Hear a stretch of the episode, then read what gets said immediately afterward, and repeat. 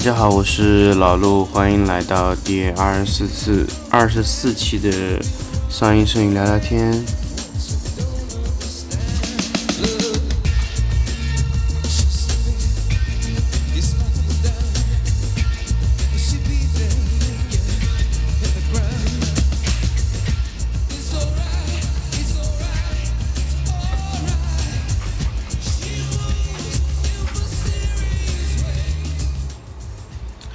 呃，看看呢，也已经花了这么多时间，已经到二十四期的节目了。看看之前呢，也说过很多了。上一期节目的时候呢，我也答应跟大家说，哎，去讲一讲色彩管理这个事情啊。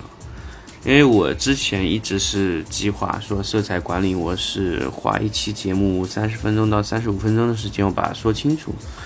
结果呢，我在做事先的这个前期的材料准备的时候，我发现我花三十分钟根本就无法说清楚这个色彩管理这个事情，因为它实在是太过复杂、太过繁琐了。而且哪怕我用呃最简单的语言，用说的更多更多的话，十期甚至二十期的节目，我可能都无法说清楚 ICC 的色彩管理的一个具体的一个轮廓，因为它是一个。庞大的一个系统工程，而且这个系统工程呢，已经运作了上上百年的这个历史了。因为一直一直有做色彩管理的这个经验。那么，什么是色彩管理呢？其实我给大家简单的来说，就是我们拍出来的照片，就是我实物看到的东西和我最后印刷出来的东西颜色要一样。大家首先会觉得这个东西很简单，但是当你真的去做过这个。拍摄的时候，你就会发现这个真的很难，因为你在每一个环节上，你要控制它的颜色都没有偏色的话，那是非常非常困难的一个事情。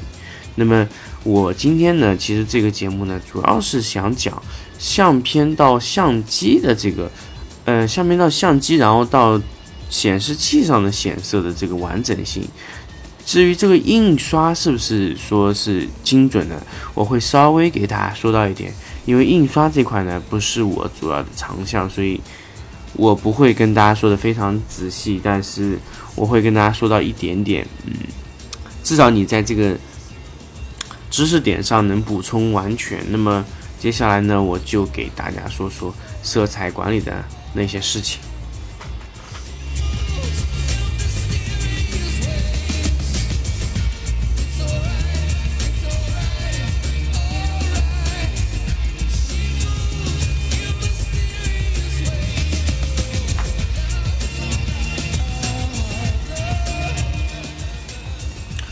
那么接下来说色彩管理。那么首先我还是要把色彩管理的一个大致的一个思路啊，跟大家说一说。虽然这个时候我会感觉像是读课本，当然这个原话我是从百度上摘下来的。我希望大家可以听清楚啊，它是这么解读的。那么色彩管理呢，是指运用软硬件结合的方法，在生产和印刷的系统过程中啊，能够自动统一的管理。和调整颜色，那么保证在整个环境中，整个这个这个色彩的这个处理的过程中啊，颜色的保持一致性。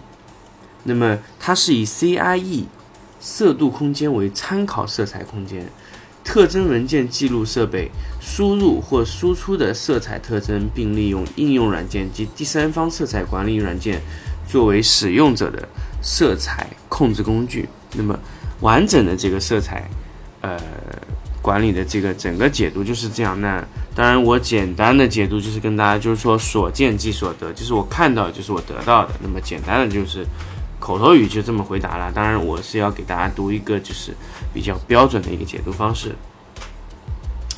那么接下来呢，其实呃，色彩管理主要的问题呢，其实很多时候都决定，首先就是你拍照环境下是光照是不是准确。第二个呢，你显示器的显色是不是够准确？你在后来上来到显示器上调整的时候，那个显色性是不是够好？那么接下来就是你印刷的时候，你的纸张、油墨和其他的印刷条件，比如说温度、你的湿度，就印刷条件决定的这个颜色啊，在线在线的能力啊，是不是能达到那个标准？那么我们都要不同的去去去去控制它。那么这个过程。我去在做这一整个流程的这种环境的管理上呢，我们整整个把它称为叫色彩管理啊，就是这么这么一个这么一个流程上，我们把整个流程叫做色彩管理。那么简单来说呢，就是这样。那么我们现在来说，色彩管理有什么好处呢？那么这个好处呢，大家不要怪我，我今天又要读课文了，因为我自己总结出来可能不够完整，但是我觉得百度给我总结的非常好，所以我直接读百度吧，大家可以听听啊，大致听一下。那么做好色彩管理呢，它上面写的是有七个好处，但我觉得可能没有那么多，因为有些是重复的。那么我给大家读一下啊。首先第一个呢，是与预期的色彩。准确的匹配，这个就是所见即所得啊啊。第二个，在使用不同的设备的时候，不同的介质上实现色彩统一啊，那这个就有意思了。就是，比如说我在两个显示器上，是不是能能显示同一张图片是一个颜色？大家觉得可能吗？我觉得是不可能的，因为如果你没有经过调整过的显示器这个系统没有经过校准以后啊，那么颜色是无法做到两个显示器一样的，这肯定的，就包括你。那么接下来就是你的印刷以后和显示器是不是一样？然后印刷以后显示器以后是不是和实物一样啊？这个都是要三层调节了。那这个就要过三个管理，那么管理都要非常保持一致性，那么你才可以做到这样。当然我我其实现在在解读的时候已经给大家牵涉到很多很多新的这种词汇量的概念，那么我会在后面的节目跟大家说清楚啊。那第三个呢，就是实现与客户更好的合作。当然这个就是。一种，呃，没有意义的啦，但当然也是，然后就是缩短生产周期，降低返工率。那么也就是说，你平时要调色要调很多次，那么你只要色彩管理做好，你直接印刷就可以了，嗯，对吧？那么你印刷出来的失败率也很低，因为你看到的和得到是差不多的。那么还有一个就是降低生产成本啊。提高工作效率啊，那这个首先就简单，就是你返工率低，你成本肯定下来。那么它其他还有其他一种问题，就是你色彩管理做得好的情况下，你的墨水可以合理的给你匹配。你的比如说你的这个墙大面大面积用红色，那么它会给你红墨用多一点，其他墨会相应的让你少用一点，那么合理的去匹配你的墨水。那这个就是也是一个色彩管理的一种一种方式啊，大家不要以为色彩管理只是所见即所得，那么它只是其中的一个部分。它有很深奥的一个东西，比如说怎么样节节省你的墨水啊，这个都是可以通过这种这种反复的计算可以得到的一个一个最后的一个结果啊。当然，当然，这东西只要听过就可以了。具体怎么管理，这个其实和我们没什么关系，但是我必须要告诉你，它是可以这样管理的。那么还有一个就是提升客户满意度啊，提升产品质量啊，这个就这这个反正就说过了，其实都重复的。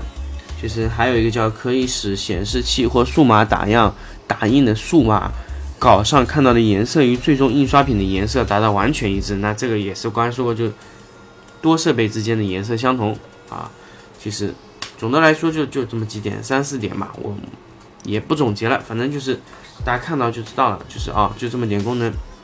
好，OK。说过这个之后呢，我要来给大家说说。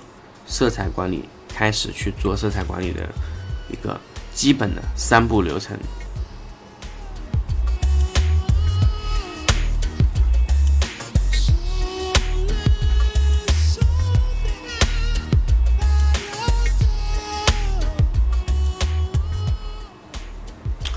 那么，首先说三步流程吧，它叫三 C 化管理啊。什么叫三 C 呢？就是首先就是。嗯，这个这个，我要去去校准一个设备之前呢，我首先要做三个事情。第一个呢，叫 calibration 啊，calibration 是什么呢？是设备校准，矫正设备，就矫正我的这个整一个，就是怎么说呢？就是矫正我的校准仪器，这叫 calibration。然后第二个呢，就是叫呃，当然，它校准仪器也包含了去校准这个屏幕啊，其实也是一个测量的过程。第二步呢叫 character system characterization 啊，叫设备特征化。什么是设备特征化呢？就是说，我去测量你这个设备，它在不同的显色区上，它会有不同的特征，它会有一个方向性，所以当然，你一开始去不做测量去计算的话，你无法得到这个设备是往哪个方向去很多。那么就是说要把这个设备特征记录下来，叫设备特征化。那么之后我特征记录下来之后呢，我就要对它进进行调整。这个叫什么呢？叫 conversation。conversation 就是转换色彩空间。那我把它的这个特征化的这个空间转换成我需要得到的一个标准空间。那么标准空间其实有很多，就 sRGB 啊、Adobe RGB 啊、ProPhoto RGB 啊，还有包括 SWAP 啊、SWAP 各种的这种色彩空间会不同。但是我们用的很多是 sRGB，大家在电脑上用的也是 sRGB 为多。嗯，那么这个说完了以后呢，那么我就要进入到。正题就是说，告诉你三个矫正方式。那么接下来我就要进入到正题。那么我们用什么东西去矫正？嗯，接下来的时间就跟大家说，怎么用什么东西去矫正。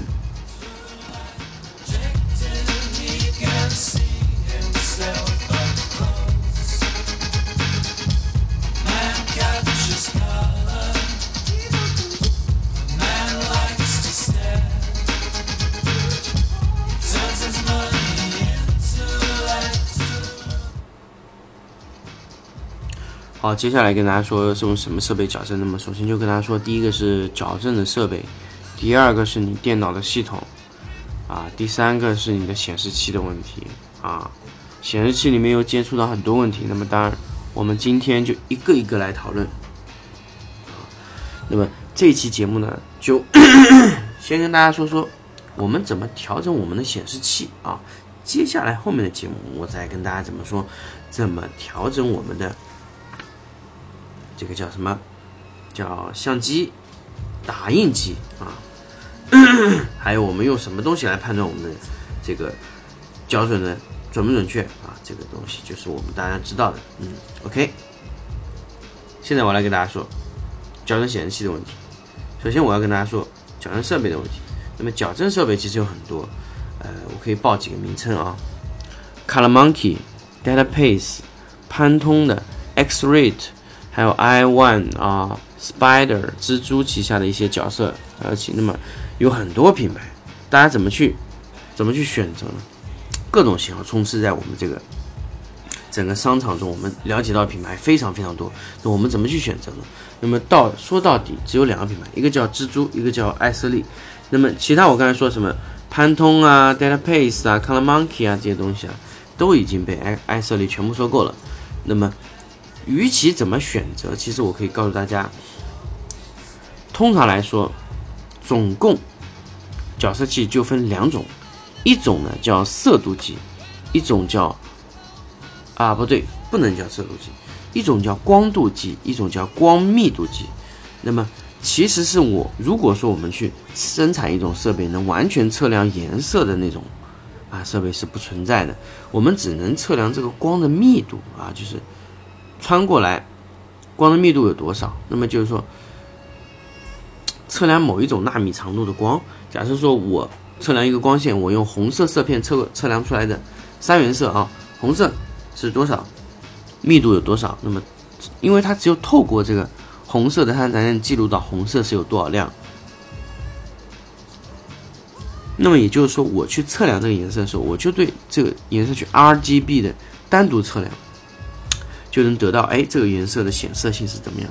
那么当然，这个是设备自身的这个去做的啊。光度计它只能测量亮度，所以它的准确度会相对弱一点，因为它测量的确实不够准确啊。那密度计它就可以测量光的密度有多少，那么这个准确度会更高，而不只是测量一个能量级数。那当然，密度计的价格是相对要高很多的。那么光度计的价格呢，会便宜很多。那么我们大大部分买的呢？都其实都是光度计啊，那么接下来呢，我来跟大家说说色彩空间的问题，就是我们到底要买怎么样的一个角色系统啊？当然，就是艾瑟利和蜘蛛两个呢，蜘蛛是用的日本人的系统，艾瑟利是用的美国人的这个系统。当然，他用的一个蜘蛛呢，我不知道他用的是哪一个色彩模型啊。那么蜘蛛一直用的是孟塞尔的色彩模型。那么孟塞尔的色彩模型呢，是现在唯一被世界上认可的一个模型啊，也是我们大量的在使用各种软件中使用到的基本模型。所以我现在不用跟大家说，你就知道你应该选择怎么样的角色器了。因为蜘蛛我不知道它用的是哪个系统，因为艾瑟利是收购了孟塞尔的全盘的所有的这个色彩空间啊，当然或者说也不是说收购吧，因为它本来就是做孟塞尔实验工作室的，嗯。那么说到这里呢，其实就是选择怎么样的东西，大家都清楚了。那么其实我们在选择光密度计或者色度计的啊光度计的问题上，其实准确的来说呢，其实就这么几个选择啊。这个反正同一种类型的，你尽量选择功能多的。你如果选择有钱去买更好的，那你尽量选择光密度计啊。大家也跟大家说过，你自己去考虑，也反正是一个精度的问题。啊，一个精度更高一点，更准确一点，失误更少一点，啊，其他是没有的，其他真的没有。啊，那么我现在来说显示器的条件，那么我说完了矫正仪器呢，那我就现在要说说系统。啊，大家其实大部分人用的都是 Windows 系统，那么我刚刚在那个叫行色空间这个网站上看到过一篇文章啊，他这个文章呢是这么写的啊，他其实觉得呢。是叫怎么说来着？就是苹果系统啊，Pad，Mac 系统下的色彩管理，其实你可以做到一个月不调整都没关系啊，因为它色彩偏移实在太小了。所以你去不去做色彩管理，就你做的频繁程度是不是要这么高？哎，我觉得不需要。但是如果你是 Windows 系统的话，那我建议你一周就必须矫正一次。因为有时候一周带来的变化都会非常大，那这个是什么原因引起的？首先是因为它开放系统的引起的啊，它没有闭环检测，包括它的硬件都是你各种各式各样五花八门，不知道从什么地方买过来的。然后呢，它的稳定性又比较弱啊，因为你是兼容系统，然后你的软件也是，硬件也是兼容软兼容的硬件，所以本身就存在很多兼容性的问题。那么你这样完成了搭建之后呢，又会带来更多问题啊，比如说。啊，今天电压高了，今天明天电压低了啊，然后不能稳定的工作，然后这个老是出现新的插件啊、更新啊、不停的补丁啊打上去，然后去固件刷新啊，就会带来更多的这种色彩不稳定因素。那么这个不稳定因素就会带着你带来，让你老是要去去做色彩管理，这个是一个非常麻烦的事情。所以很多好的设计软件啊，不很多摄影师啊，大家。或者说设计师啊，他都非常不愿意用 Windows 的主要原因，其实就在于这个地方，他老是要让你更新，老是更新完了要重搅，然后矫正完了又要重搅，然后你都不能打任何补丁，一打就偏色，这是为什么呢？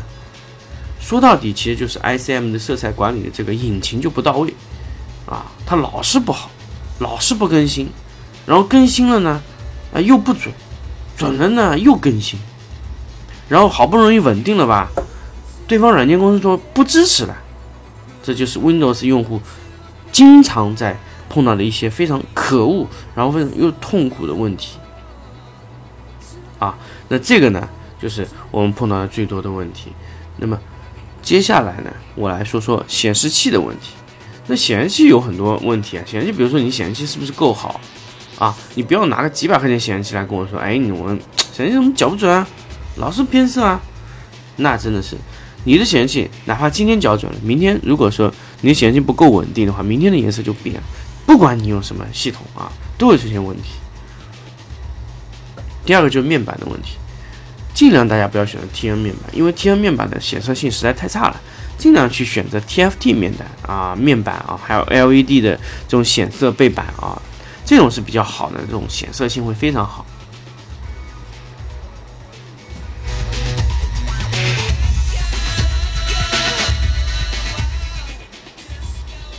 那么说完这个面板显色性的问题，那么就来说接口的问题。那么我们尽量选择数字接口，如果有 Display Port，尽量选择 Display Port，而不要选什么 DVI 啊什么 VGA 的接口。我建议大家可以直接放弃了，因为这个接口根本没用，而且损耗又大，模拟信号传输，这种稳定性是最弱的。其实我一直建议大家去用 DP 接口，DP 接口啊。因为 DP 接口是一种最稳定的数字传输状态，因为它的带宽也非大，非常大，它的位宽度也非常好，包括现在雷电雷电接口和 DP 接口是相互通这个通用的。那么你这个 Mini Display Port 是一种现在迄今为止现在最好的一种数字传输的方式，然后是最稳定的，而且是全数字传输。那么这个解码是在以显示器自己完成的，那么显示器自己完成的呢，显示器就必须要稳定啊，这还说到稳定这个问题。只有你的显示器做到稳定了，接口 OK 了，你才能做到什么呢？才能做到，嗯，这个叫拍出来的东西，你啊，就是你最后你显示的东西，你可以满意，然后可以稳定啊，这都是很重要的。那么也就是说，就是你的显示器必须要买的多少价位以上呢？那最起码得在一千五百块钱以上，不要老买特别便宜的，不要去贪小便宜去买便宜几百块钱的，啊，那东西确实不能用啊。当然有时候我每次我会给大家推荐，那么我这次就不推荐了，大家自己去看啊，就是一千五左右的啊。不过如果照我的习惯，我不推荐不行，因为我我可以跟大家说我自己用的什么什么什么显示器啊。因为我这台显示器用了很多年了，因为是一零年买的，用到现在已经四五年了。我用的是戴尔的一台二十三寸的显示器，是二三幺幺的啊。这个显示器显示器现在已经停产了啊，我不推荐啊，不推荐，老是有觉得会有打广告的嫌疑啊。这种，我就说我自己的，因为这台显示器呢，为什么我觉得它好呢？因为它首先稳定。第二个省电，因为一旦你这个显示器省电之后呢，功耗会非常小，然后热量会非常低，那么带来这种热热量，因为热量带来这种稳定性的漂移就会非常小啊。这种大家可以去去可以自己去了解啊，是因为你热量低就会稳定性会提升。那么大家去选面板的时候，还是做两个 TFT，然后一个 LED 的。然后就功耗的问题，当然如果是有其他的很多这种测评方的，像易卓这种那种，它有亮度均匀度调整啊，这个就非常复杂，就它一个背板中它是用多个这种 LED 的这种背板去调整的。也就是说，如果你的假设器足够好，然后。你的显示器足够好，你可以去调整它的均匀度，就白色的亮度是不是四个角是一样的？当然这个也很重要，但是，但我在这里就不说了，因为这个技术含量有点高，而且这个其实主要是设备价格太高，所以我去说这个事情没有意义啊。因为就你比如说你红色，你侧面的角度的亮度和左面角度的亮度是不是一样呢？这个当然是要通过调整背部的亮度均匀性来去完成的因为有时候我们调整只是调整一个小区域。但是你有没有想过你侧面这种亮度不亮的地方颜色是不是还准的？那真的不一定哦。真的是不一定。所以大家去这个这个一定要去看因为一只有一着才掌握了这个技术叫亮度均匀性控制只有一着没有其他公司现在三菱是无法做到的，包括 NEC 都不行，都不能做到。那么只有 E 卓掌握了这个技术啊。那么大，但是大家知道 E 卓这个价格是有多么凶狠啊！而且它的 L S 这种系列都是不带这个功能，必须要 C G 系列是带这个功能的。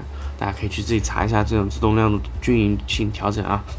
不说了，这个问题不说了，先过了。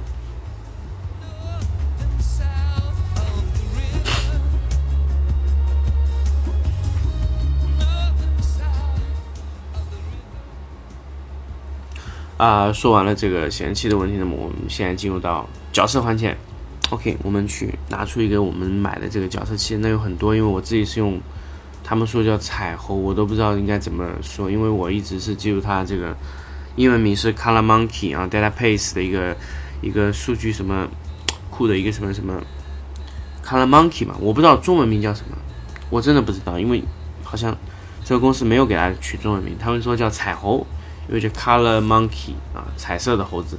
叫彩虹调整器，好，那我就这么说吧，彩虹调整器，OK。那么它做到的就是一个密度调整，就光度的调整啊，就是用三个色片去不停的调整这个亮度到底是在什么位置上啊。那么它就给给给测量，给你一个白块或者怎么样，他用可能用两百五十几种或者说五百多种的色库，不停的去比对这个颜色，看看这个色，就是说你设备显色的这个颜色啊，和呃角色器本身它自带的那套颜色是不是匹配？如果不匹配，它要去给你做一些伽马曲线的调整啊。有些时候人家说，哎，什么是伽马？伽马曲线就是和我们在这个，呃，PS 里面用的曲线是一样，就是对你每一个通道去不停的在每一个亮度层级上调整这个明度或者什么，然后匹配到什么呢？匹配到它色他认为是正确的这个色彩空间。那么当然，我们有时候去会去做的就是在这个选择里面有个叫，嗯，你用哪一套色彩管理库，有些是 ICC 四、ICC 二。那么就是说，你的色彩匹配的颜色的这个差别在哪里？就是会有不同，就是你参照物会变，你的参照物变了呢，你的颜色也会变。你参照物，按照这个参照物去调整，对你的设备做伽马曲线，对你的设备做亮度啊，伽马每个通道的调节啊，可以各种各种色相位的调节，然后做到和它原来一样。嗯，这就是基本的一个。调节的方式啊，因为它是不调节饱和度的嘛，只调节这个亮度啊。因为饱和度是完全自动的，现在没有哪台这个这个这个这个机器去搞个饱和度调整，除非是三星啊，完全不是比三星。三星的显示器还真是不咋地，不能说它这个我我不不是说它什么啊，首先它做的太浓了，颜色做的太过了，导致我最后调色调不了。所以大家买显示器或者买什么东西的时候，千万不要选择三星的显示器哦。三星的东西实在是调的太过分了。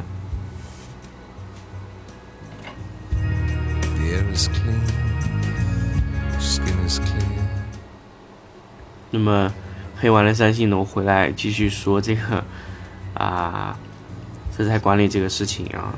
其实色彩管理呢，其实很多时候就。就是调整了，做一个匹配。刚才说到，就是和色彩库去不停的匹配啊，匹配，匹配出来以后做一个伽马曲线，然后就对正好，然后给你一个色彩管理，然后你把这个 ICC 文件保存下来，放置到你的这个专门的这个电脑的叫 ICM 的管理，就是什么是 ICM 管理？就是色彩文件管理中心。那么这个版本就把它管理到这个里面了，它就把你整个这个颜色啊都调整到这个你自建的那个 ICC 里面。调整完以后呢，你整个电脑就工作在这个环境下。大家有时候问，我换个显示器啊，我换个电脑会怎么办呢？颜颜色它还会一样吗？那当然不一样了，因为你整套系统更换了。比如说你换过色卡啊，你换过显显卡或者按过内存，就一旦你的硬件改变了，一定会影响到它的色彩啊，甚至于你换一根信号线都会有影响啊，这都非常简单。当然，我说的是模拟信号线，数字应该是不会有影响的，因为你传输全数字信号呢，不会有问题啊。所以就是它是一套完全闭环系统，一旦你更换其中某一个部件，它就会带来整一个也啊会变化啊。那么说了这么多，其实也就是跟大家说清楚了，就是色彩管理呢，其实一套是一套完整的系统，我们必须在这套系统中去调整这套系统的具体的一些特性。才能得到在这套系统下作为显色的比较好的一个啊一个一个工作环境，那么就是我们的所谓的第一级的色彩管理，就是显示器的色彩管理。